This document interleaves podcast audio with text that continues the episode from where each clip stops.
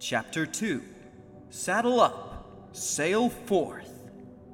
Skycadia was up in arms. Literally, people were actually throwing their arms in the air. Something had just fallen on them. That's not exactly a common event for a people who live above everything. Everyone had the same questions, but no one had any answers. Well, not actual answers. Deep in Yellow Cumulo lay the headquarters of the Sky Police, a sprawling complex covering the majority of the eastern coastline. Within its walls lay the office of Skycadia's chief protectors, the Air Marshals. When I want to hear a ridiculous fantasy about small robots from the moon, I will most assuredly remember to ask for your opinion. But until then, Councilman Walls. Air Marshal Thorpe Carver, one third of the Sky Police Leadership Board, stood at his desk, his sky phones ringing off the hook. He had spent the last two hours being badgered by theories, formula, and some real out there speculation as to what had befallen the Transky Bridge earlier that day. His patience had always been thin, but this incident certainly wasn't helping it any. Two years to get back on our feet, and now the flaming Transky Bridge goes and gets hit by some unknown force we didn't even know existed. Thorpe, would you like a sky mallow? It'll help. Miss Mellowsby, I'd appreciate it if you kept your confectionery to yourself. Hmm. Well, you're missing out, and I've only got four left. You know how long it takes to ship these from Purple Stratus. Air Marshal Rhoda Mellowsby, the second of three officials to govern the Sky Police since its reformation. A learned and laid back woman with absolute authority over the organization's Sky Dogs. I cannot stand just sitting here, doing nothing until there's another attack. Now, we're not doing nothing. Repairs and reinforcements began less than an hour ago, and it's possible we'll have the bridge back to full operation in less than a month. The surplus supplies left over from the initial build will speed reconstruction along nicely. And if whoever did this launches another attack? Then what, what, Miss Mellowsby? What do I tell the people then? Don't worry, we'll just fix it up again. Ah, the Cumulo Press will have a field day with that one. You're assuming this is an attack. For all we know, it could be an act of nature we've never seen before. Mike Maelstrom, once the most daring member of the Sky Police's first patrol, he had accepted a position as the third and final member of the top brass following the destruction of the Black Blood dynasty. For those few unaware, he was also the father of Reb Metal. Maelstrom, don't you have a renegade son to rein in before you come marching in here pretending you're more than just a figurehead? Now, now, someone's got to keep the Sky Council and police talking to each other. That's precisely why you need a liaison like me around. It's not as easy as it looks, you know. That puzzle priestess can really tire a man out. As for Reb, I've got my best operative on the job. Did our priestess send any new comics for me? As a matter of fact, yes. Today we have the 43rd issue of Prince Patronizing, the most fearsome tongue in Pavlova land.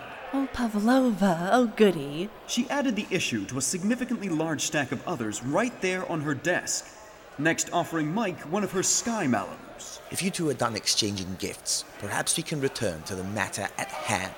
Thorpe, you can whine and whinge about this all you like. Fact is, we don't have a clue what we're dealing with here. None of us do. And the only way we could find out would be to go to the source. Something not even our most advanced skyships could do. Frankly, Thorpe, this goes beyond and above us. Whatever that thing was that hit us, wherever it's from, is somewhere we have no knowledge of. There's only one thing I really hate about you, Maelstrom, and it's when you're right. Far to the south of Yellow Cumulo lay the eastern land of Blue Alto, and further south still lay a little known corner of Skycadia known as the Dolphin's Tail. Dotted with small islands at varying heights, one could spend days mapping the various ins and outs and still not cover it all. The perfect place for a band of sky pirates to lay low. Make sure we've got plenty of that skyfish oil. Last thing we need is for our gears to dry out before we get to Green Zephyr. Reb and his crew had docked on the westernmost island. Deep within a sprawling mountain range lay something the crimson haired captain had longed for all his life a secret pirate base. This was Crisscross Cove. Nestled beneath the exotic flora and fauna, it rivaled the size of a small village. No less than 10 log cabins, three rope bridges, and of course a sizable docking port for the crossing dream. It truly was the ultimate sky pirate sanctuary. I'd say we're good to go, Captain. Done already? That's why you keep me around, boss. I'll say. I've always wanted a real captain's coat and hat of my own. Hmm. Your old wares had a certain rustic charm to them, though. This one's a tad gaudy. Yeah? I vote the new threads. That old hat smelled like rotting zephyr moss. It was made of rotting zephyr moss. What? Uh, uh nothing, nothing. Uh, so, Magnus, how much did we get for Whisk? We're gonna need a whole load of coinage for when we find Madforge. More than enough to sate even his overzealous palate for sky gold. Mary, who was balanced precariously atop a nearby barrel of skyfish oil, decided to voice her concerns. Still say it's a bad call. That Madforge is, well, mad? It's in his name, you know. Ugh. No one asks you, Stark. Well, Mary, if you know of anyone else with access to a deep salvage pod, then by all means, throw them on the table. Table? What table? The table is a metaphor. Metaphor. A metaphor is a figure of speech. There isn't an actual table. Rather, I'm asking you to present us with an alternative suggestion. The three crew members looked at their captain in utter disbelief. What?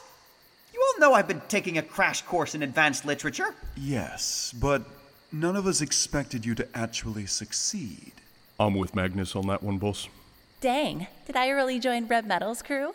You're sounding more and more like an imposter every day, Captain. Reb folded his arms, giving them a sour look. It was clear that his newfound love for literature wasn't appreciated here. All right, you punks. Remember who's in charge around here. We ship out at 7 a.m. tomorrow. No questions. Ugh. But that's so early.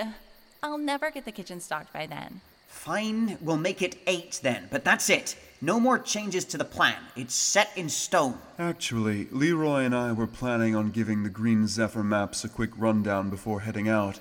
I'd appreciate a little extra time to make sure we don't end up on a protected skyway. 9 a.m. it is. Stork, any reason we can't go at 9? No, I think that's quite reasonable to set sail. At least I got one of you guys on my side, right? Good night, folks. And whatever you do, don't stay up late playing the pinball machine again. Aw, man.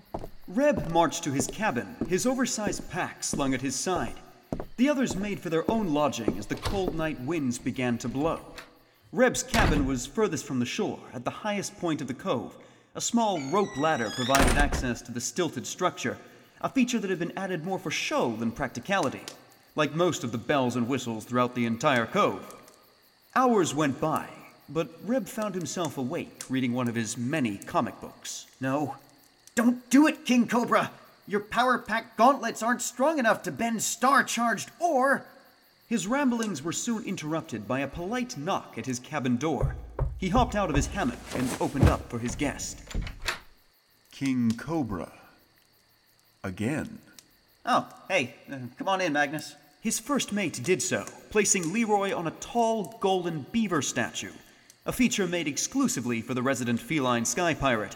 He just couldn't sit still on anything else. So, what's up? You having second thoughts about meeting up with Dr. Madforge? No, on the contrary. I think it's a perfect plan, provided your theory is correct. I'm telling you, Magnus, I know what hit the Trans Sky Bridge, and it wasn't some random falling rock. Reb uncorked a bottle of sparkling water, pouring them each a drink. Reb, you know that's the fizzy stuff, right? Hey, we're pirates. Gotta live a little. Magnus shrugged and took a swig, the bubbles tingling on their tongues. It was a ship. It's gotta be. Nothing else could distort cloud particles like that. And if it can damage something as sturdy as Spanner's Skybridge, then it had to have made it to the surface intact. Let's say you're right. Let's say it is a ship. Let's say it didn't get stuck amongst all that debris, and let's say it's on the surface. In one piece. Why do you want to find it? Seriously? You have to ask? Isn't it my job to keep our captain in line? Reb grumbled, avoiding Magnus's gaze. Hearing these concerns aloud did make his version of events sound a mite less plausible. Maybe. Sometimes I need some honest resistance. I concede it's far fetched. Very, very, very, very far fetched. On the other hand, what you're saying makes a heap more sense than the official story. Magnus threw a ragged newspaper onto Reb's reading desk, eclipsing the 72nd issue of King Cobra in the process. It was the Cumulo Corner, the most popular and sometimes even accurate set of Skycadian news articles this side of the Altonian cloud bank. Oh no, not a newspaper! You really need to get over your fear of grayscale printed media. Magnus, look at it! It's like someone drained all the color out of a perfectly good comic book. Where's the fun? Where's the vibrance? Where's the life? They did start a four panel comic strip a couple weeks back. It's on the back cover. In black and white, I'll bet. The two stood for a moment, silent. There's a reason you brought this here, isn't there? And it's nothing to do with the back page comic strip, is it? If I may. Please. Magnus flipped to the center double page, which featured an extensive article on the Trans Sky Bridge disaster. Here. Invading object is believed to have been an oversized sky panther shark that chanced to swallow a floating mine left over from the Black Blood dynasty's forward defense line. Oh my gosh, that poor panther shark. Wait, what? That's stupid. No! Who's gonna believe this rubbish? They have no clue what it is or where it came from. And with the skybridge debris blocking the only conventional entrance to the surface, they've no way of finding out. Reb glanced between the article and Magnus, ensuring he hadn't missed anything, then hurriedly rolled up the paper, returning it. So you're saying you agree with me? Yes, I'd stick my neck out and say I agree. Though I do have one question. Uh huh. Why the interest? You think it'll be worth something? Nah, come on, Magnus. How long we been sailing together now? Just shy of 18 months. Then you gotta know me by now. The three pillars of Reb Metal. One, steal when you need, not when you want to. Two, if you see some hurt, you stop it, no questions asked. And three, if it ain't been done yet, hurry up and do it. I don't care what that thing was, I just want to know where it came from and how to get there. You must be so bored. You get the slightest hint of a mystery and start running headfirst at it. You bet I do. Well, I can once again confirm I joined the right crew. Sure it wasn't because of the infamous Red Wave, destroyer of the dynasty? Well, that's certainly how I first heard about you. Uh, it's a pretty lame name, I admit. The night came and went. Before long, the crossing dream was underway, only 30 or so minutes later than planned. Stork had gone fishing during the night and clean forgot the arranged cast off time. That aside, the journey to Green Zephyr was well underway. So, what do you know about this Madforge guy?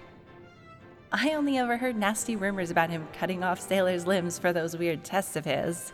Dr. Gustus Madforge, founder and captain of the Finn Factory Pirates, was one of Yellow Cumulo's most notorious criminals. He's been around since before the Dynasty occupation and leads an entire fleet's worth of skyships. A whole fleet? Under one guy. Quite. Not the type of sky pirate you want to get on the wrong side of. As you said yourself, he has a rather unwholesome hobby that involves relieving people of their limbs. I heard he fought on par with some of the Dynasty admirals. Gonna come right out and say it. Some of those guys were not as tough as they seemed. Trust me, I was there. Huh. And he's the only guy with the gear we need. Bingo with a capital B. So, everyone remember that we're on our absolute best behavior once we find him. Hopefully, we've got enough in the cache to get his attention. Provided he's still in Green Zephyr, we shouldn't have too much trouble finding him. His personal flagship is rather unique. As he finished, Reb felt an odd sensation over his left shoulder. Turning to check, he found himself hurrying to the upper deck of the ship. A dark ripple in the cloud bank below had begun to form in a westerly direction.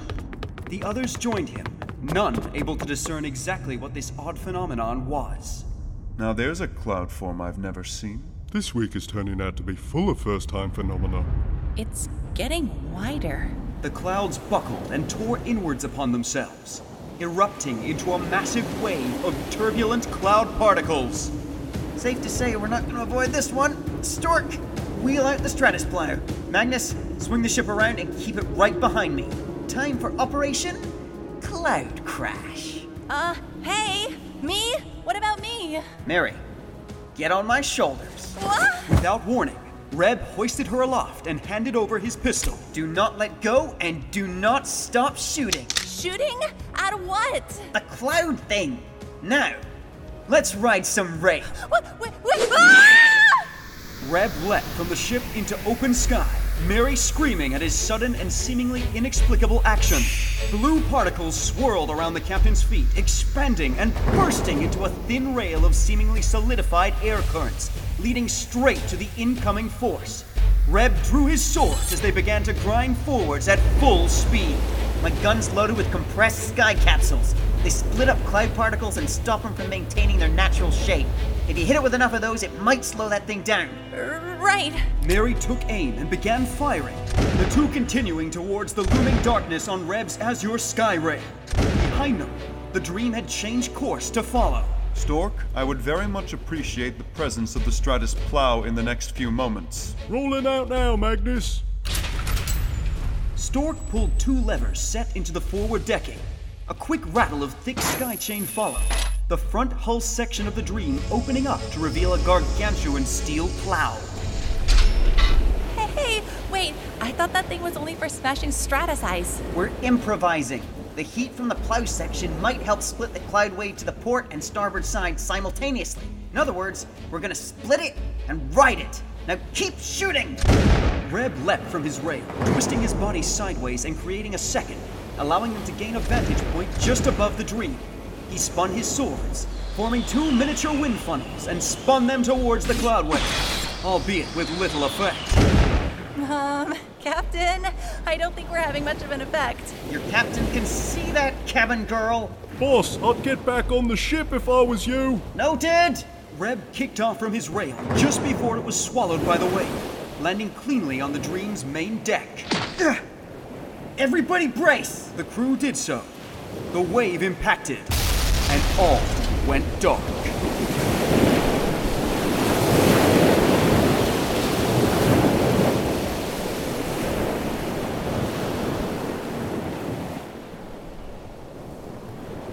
Leagues from Reb and the crew lay the site of the battered Transky Bridge.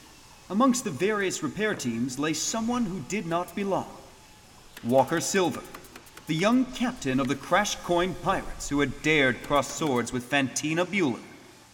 He had discreetly entered the ruins of the first fallen support tower remains. Here. Right here. In this modern monstrosity. My very birthright. He bent over a tiny patch of golden smoke, missed by the workforce as part of the damage to the tower itself, eyeing it like some glorious treasure. Walker popped open a small capsule, collecting the smoke within.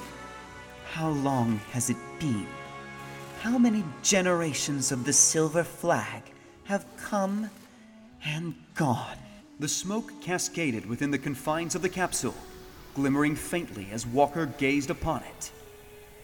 Exquisite. End Chapter 2 You have been listening to the vocal talents of Luvian Chen, Christine Choi, Elliot Glasser, Paul Hughes, Ali Smith, Liz Moray, and Michael Page. Promotional photography by Daniel Wright and Eleanor Jameson Chang. If you enjoyed our work and would like to support our creations here at Page Productions, then please turn your attention to the video description to see how you can help us in continuing to offer wholesome and exciting fantasy content. Without you, we would not be here. Thank you for your time. And hashtag never give up. Look forward to our next episode.